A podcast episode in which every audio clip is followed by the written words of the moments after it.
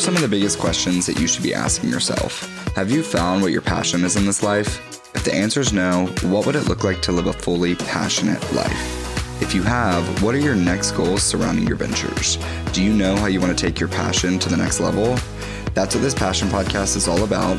My name is Drew Ross, and I'm a certified life coach who helps individuals find their passion and turn it into valuable profitability. Interested in getting out of a rut and into your new routine?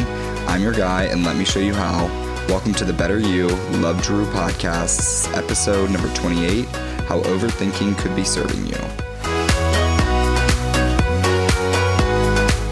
I wanted to give a moment today for overthinking because it is an also common thing in a lot of conversations, whether those are personal conversations, professional conversations, and overthinking, when heard in either of these conversations, generally has a negative connotation.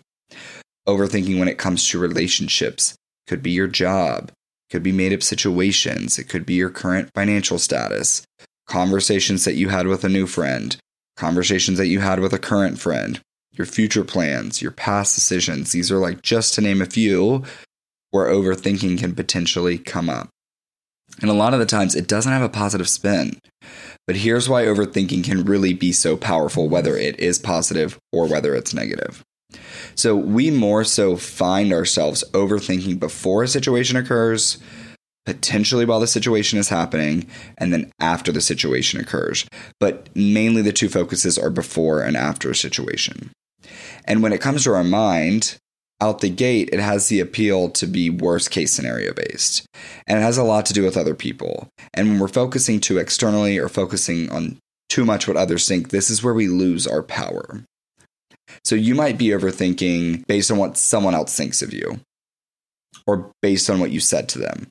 Or you might overthink when they didn't follow or text you back. You might be overthinking that a project that you're working on today is going to flop in the future. And you might overthink that the fact the current state of the economy will affect your future lifestyle or current employment status. Negative overthinking is like giving power to these external situations and making this mean something about the value of who we are. Because someone didn't text back, I'm not worthy to be their friend.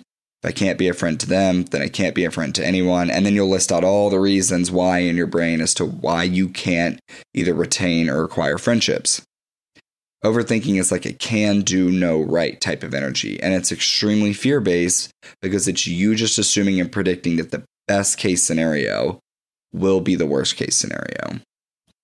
Overthinking is the gateway to gossip. That's what I like to call it. Like, if you can't find the answers to your overthinking internally or get to an end result internally through your overthinking, you're just going to talk with others and find answers through them. When you overthink in a negative fashion, it's like making a smoothie with no lid. And by the time the ingredients have been blended, smoothies all over the kitchen, you have an incomplete final product, meaning you literally didn't get anywhere with it. You don't have anything that you can healthily consume, and you just have like a lot of cleaning up to do. And there's really no off button. And you might find that overthinking is really, it's really just loud in your head, and it really doesn't have an endpoint. Every person is guilty of overthinking and you will continue to be guilty of overthinking in the future, no questions asked, just because you have a human brain. And to be clear on a couple things, first thing, like I don't see a real issue with overthinking. And this isn't necessarily something that you need to change about yourself. If your overthinking is keeping you from taking action, that's something you want to explore. But I just really think that you can use overthinking to your advantage rather than against you. So if you are notorious for overthinking, what if you put a positive spin on it? So instead of thinking about all of the worst case scenarios, what if it was like a best case scenario approach? What if you found ways to overthink on all of the positive aspects of a situation? And then also ask yourself like when was the last time negatively overthinking on anything served me really, really well. So you're not making the smoothie with a lid. It's prepared much faster, it's consumable, and there's no mess when you put a positive approach to it. Positively overthinking is you creating scenarios that you would actually want to happen in your life. Positively overthinking is recognizing all the good in your life and not focusing on why you're not good enough. And I really believe that if you positively overthink scenarios, you have a higher likelihood to imagine all of the amazing possibilities for yourself and actually bring them to fruition. So, when I'm thinking about how my ideas can work for me rather than against me, I find that I come up with way more ideas. Like I'm way more alert. I'm not a victim mentality mode. I lean in closer to the results that I'm desiring in my life. And when I hear that someone's overthinking, I really don't think anything of it until I ask them why or about what. And then based on their reasoning, like it's highly evident if it's negative or if it's positive. And so recently, I had an overthinking moment. And when I was starting to get conscious and come out of it, I just asked myself, like, what if the time I just spent there negatively overthinking had been spent positively overthinking? It would have led to a totally different result. So, your brain again is amazing because it can totally be used for you or against you.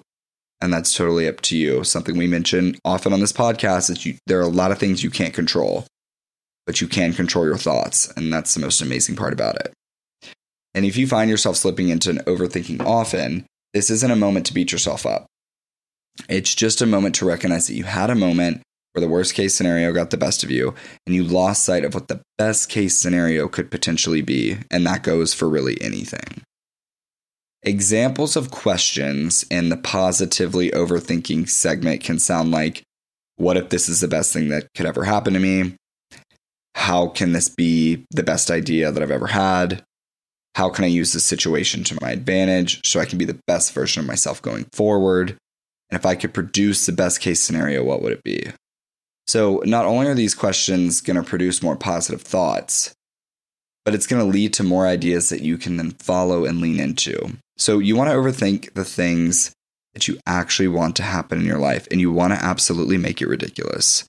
Like, imagine the income that you're desiring and come up with all the reasons as to why you can achieve it. Picture that relationship that you want to have and then come up with all the reasons as to why you're deserving of it.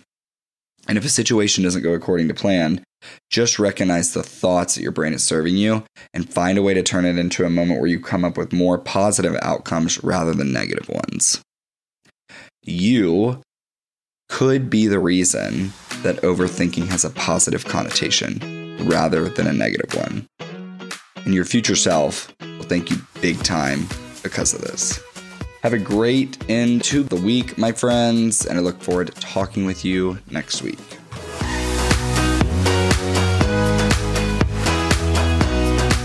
In what ways are you tapping into the best version of yourself on a daily basis?